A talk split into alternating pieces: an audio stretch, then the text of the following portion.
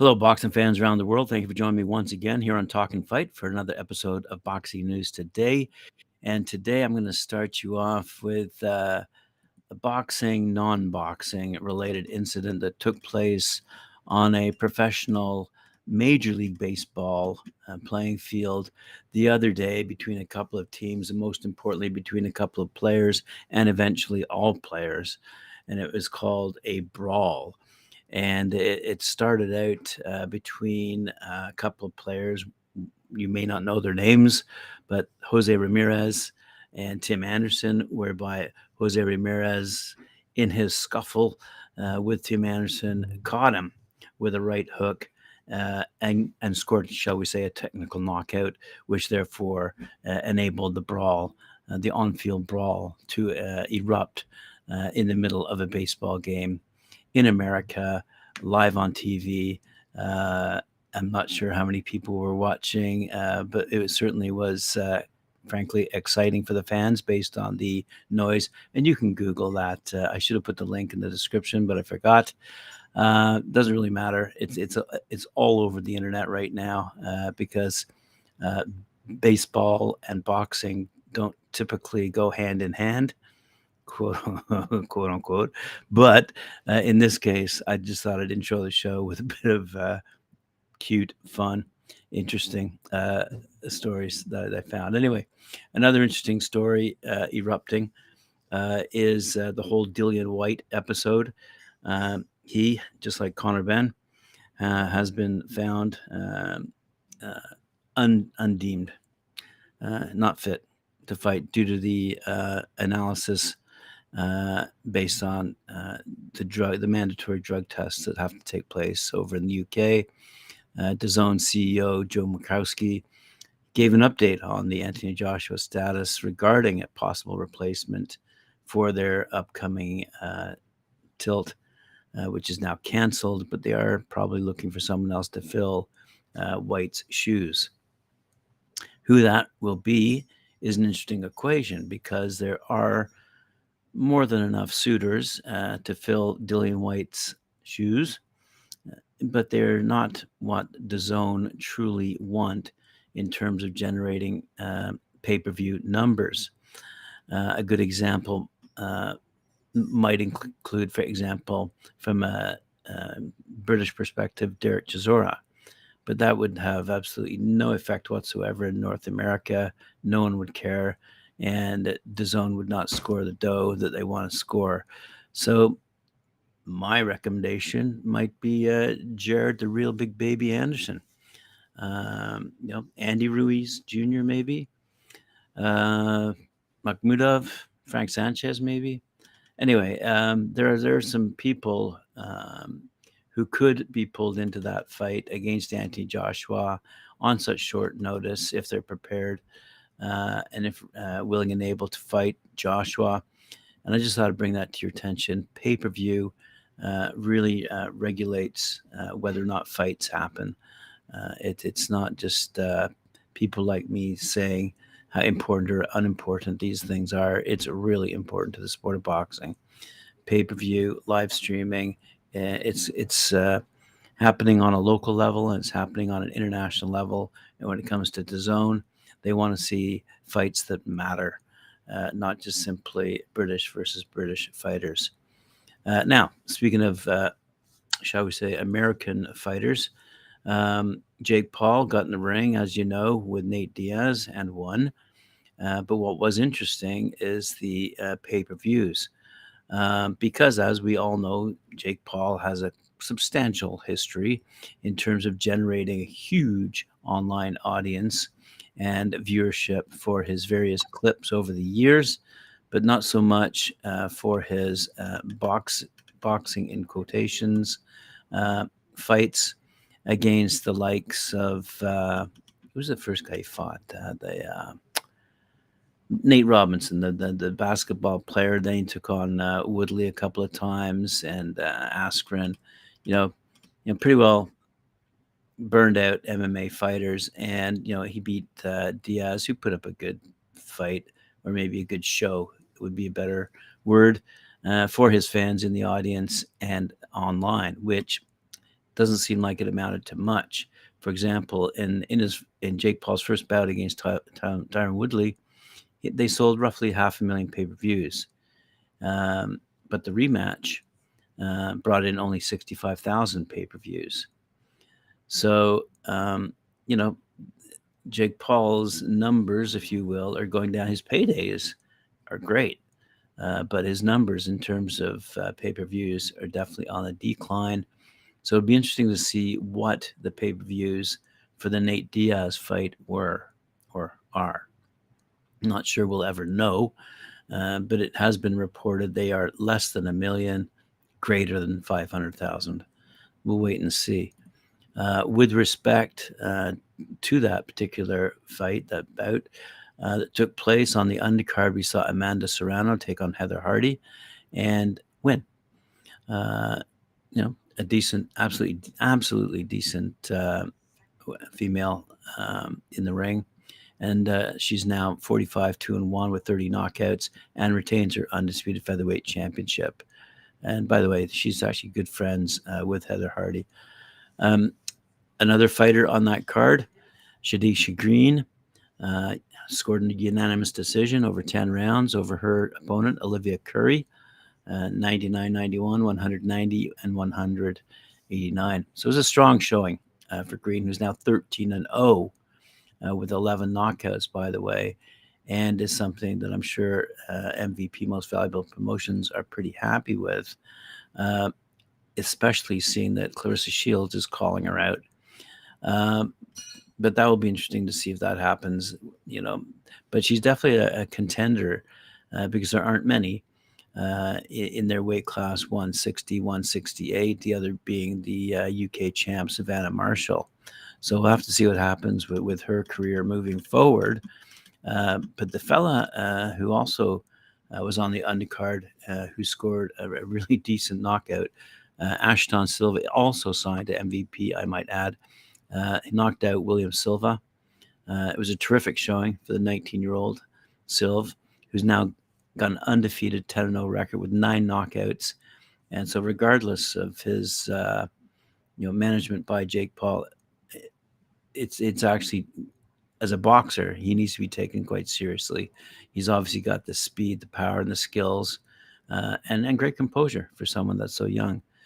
So anyway, he he he dropped, uh, as I said, William Silva, who's got a 30 and five record, 18 knockouts, um, in in the second round uh, with a body shot, and then went for the knockout later in the fourth. So keep him on your radar. He's someone to look out for. Elsewhere around the world, uh, over in uh, Baltimore, Maryland, uh, you might have been familiar with our stories over the past few weeks about uh, Tank Davis. Well, I did not realize that Tank Davis has a promotions company.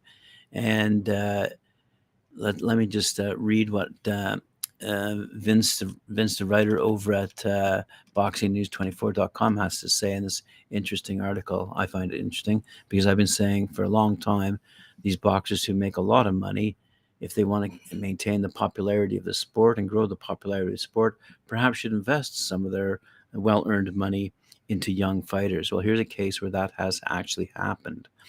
Uh, the writer writes Dominic Dimes Crowder and Mia Killer B. Ellis both won titles in their hometown at the GTD Challenge, which took place uh, at the Coppin State University Physical Education Complex in Baltimore, Maryland. The event marked the promotional debut of Nikki Cobbs and Brandy Murphy of Bad Girl Promotions as they collaborated with Calvin Ford and Kenny Ellis of GTD, which is Gervonta Tank Davis Promotions. The GDT Challenge was a very entertaining event that consisted of amateur fights, pro debuts, and a couple of promising prospects receiving the opportunity to fight for a title. Kicking off the main card was Mayweather Promotions' highly touted welterweight prospect and Washington, D.C. native Jalil Major Hackett as he defeated Jorge Sosa. Uh, Hackett immediately set the tone in the first round by getting inside, landing accurate shots, and displaying good punch placement. Um, Let me have a quick read here. In the co-main event, the hometown favorite who developed her skills at the Upton Boxing Center, Mia Killer B. Ellis, who I mentioned earlier, is now seven and one with six knockouts, uh, beating Jessica Emmerich, and in the process won the National Boxing Association lightweight title. Good for her. Um, Jessica Emmerich, uh, no no uh, slouch uh, you know, was was having a good fight uh, and throwing uh, her best offense, but got caught with a counter left hook that sent her to the canvas and probably put an end to her night. Anyway, a vacant title belt was up for grabs as well in the main event as Baltimore native Dominic Dimes Crowder scored a unanimous decision victory over Filipino boxer Kenny Demecillo. He's 17 7 and 2 with 10 knockouts. And in the process, Crowder won the WBA International Bantamweight title. Uh, and that was, uh, let's see, it, it, round after round. Other than that, in other results from the night, sorry, I'm just j- jumping forward. It's a lengthy article. Uh, Rafael Yari, one on one, defeated Christopher Wright uh, by second round knockout. Super middleweight Sean Silky Hemphill, 16 and 1, by the way, dominated Christian Thomas, 11 and 4 and got the six round stoppage. Two super featherweights made their pro debuts as Damari Filson, now 1 0, defeated Adarian Edwards 0 1 by way of first round stoppage. After being punished by Filson throughout the opening round, Edwards informed the referee that he didn't want to continue. A pair of middleweights also made their pro debuts as Monier Gregory 1 0 defeated Jamorian Smith 0 1 by first round knockout.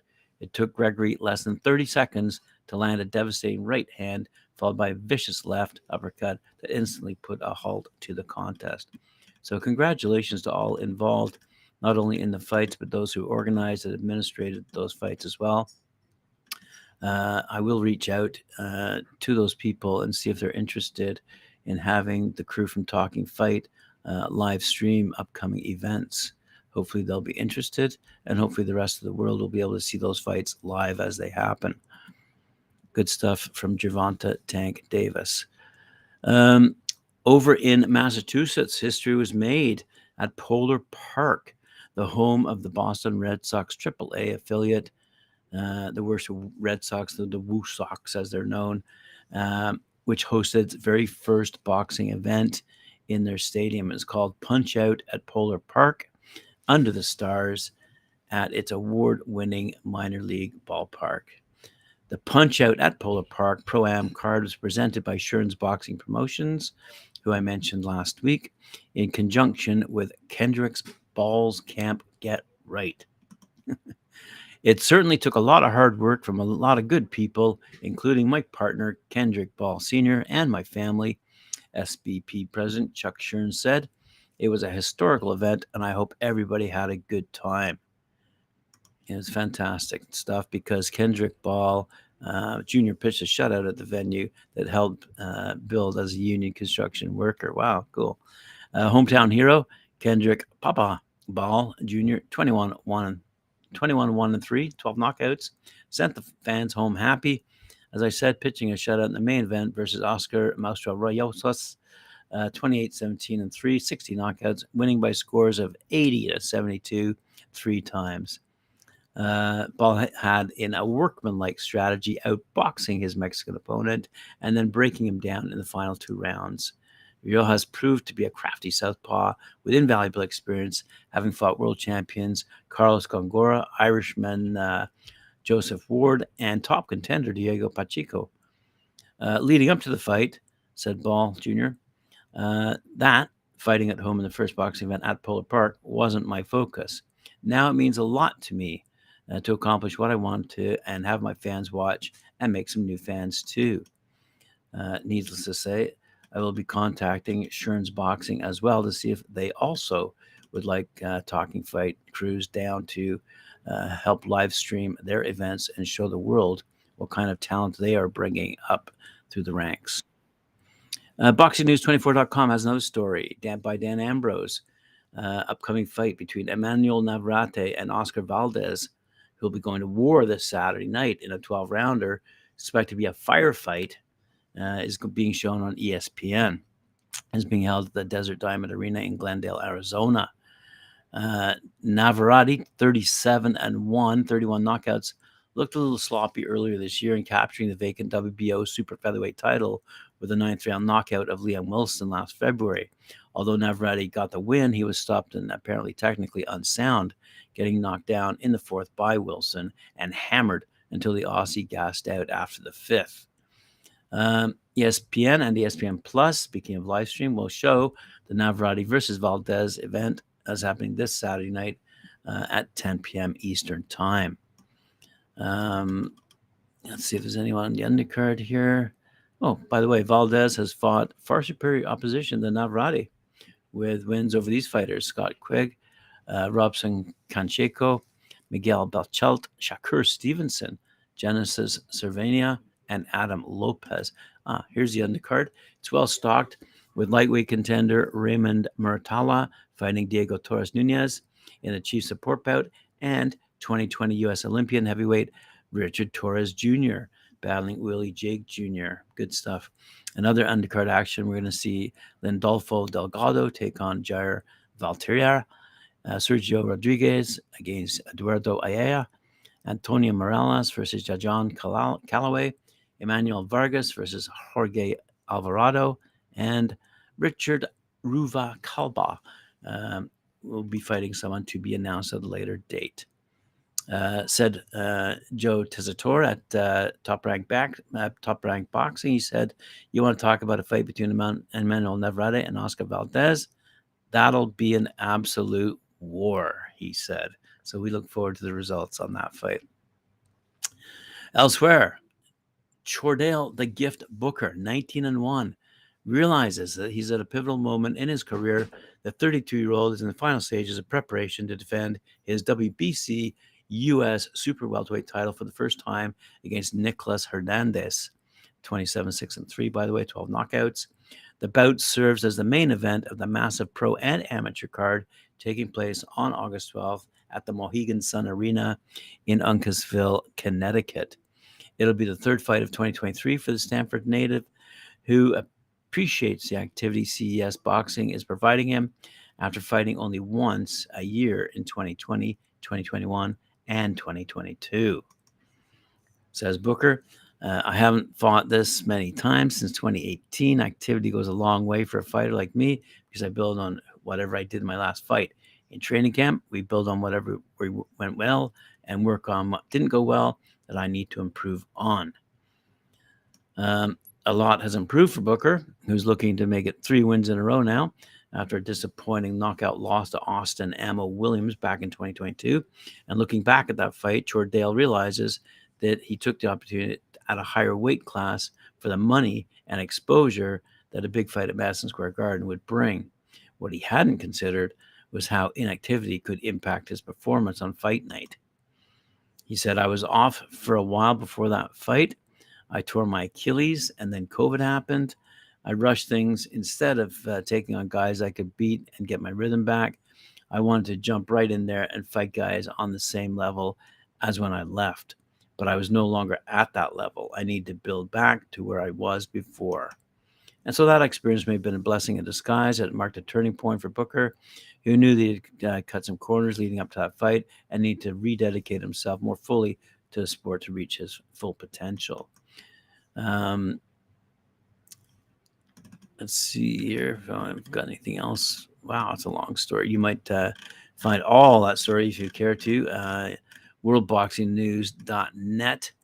Uh, and he'll be fighting, as I say, in a couple of days uh, taking on Nicolas Hernandez. Elsewhere, and uh, for the final story of the day, I'm going to talk about uh, Keith Thurman, who's been in the news recently, mainly uh, due to a battle of the sexes has been thrown at him, but that's really not his cup of tea. Um, he would really like to fight uh, either Jaron Boots Ennis or, of course, um, uh, Crawford, Terence Crawford. He goes, uh, the need to reach, uh, let's see, this is on boxingscene.com. The need to reach Boxing Summit is evident for Jaron Ennis, but while he's effortlessly pushing away the welterweight contender after welterweight contender, he hasn't quite reached his goals. Wins over Thomas Dulorme, Sergey Lipinets, and most recently Roiman Villa have been helpful, but Ennis has a particular fighter in mind that he would like to face. Of course, the 26 year old is hoping to land a showdown against newly undisputed champ Terence Crawford. However, Keith Thurman has always been pertinent to the career of Ennis. The former unified title holder hasn't said much of late, but he's heard Ennis 31 0, 28 knockouts, loud and clear. Although he understands the young Philly star has tons of skills and a growing fan base, Thurman, who's 30 and 1, 22 knockouts, reminded the current IBF interim champ that where he wants to go, he's been there for several years now. Said Thurman, he's still climbing. I've been up here. While Thurman has remained one of welterweight's one of welterweight's uh, elites, it appears only a matter of time before Ennis joins him. The slick switch hitter has looked practically untouchable, mercilessly stopping no- normally durable contenders. His handiwork, while impressive, isn't striking any fear into the heart of Thurman, although activity hasn't exactly been a strong suite of late, that's for sure. Fighting just three times in a six year span, uh, Thurman does remember what it's like to take the O of a hot name from the city of brotherly love. A special note to Tim Witherspoon, our cohort on the Friday night panel. In March of 2017, the now 33 year old fought toe to toe with Danny Garcia the former two division champ from Philadelphia may have turned up his aggression in the later rounds, but it was Thurman who eked out the win. From his point of view, facing Ennis is no different. With an undefeated record against Philly fighters, albeit a small sample size, Thurman views a matchup against Ennis as essentially analogous to a showdown versus Garcia. He said, in conclusion, like I ain't beat up no Philly boys before. It ain't nothing new to me try my best. All right, there you go, sports fans. Appreciate it. Uh, remember, like, share, subscribe, hit that notification bell. We'll see you later on. Thank you for joining me here on Talking Fight. Appreciate it.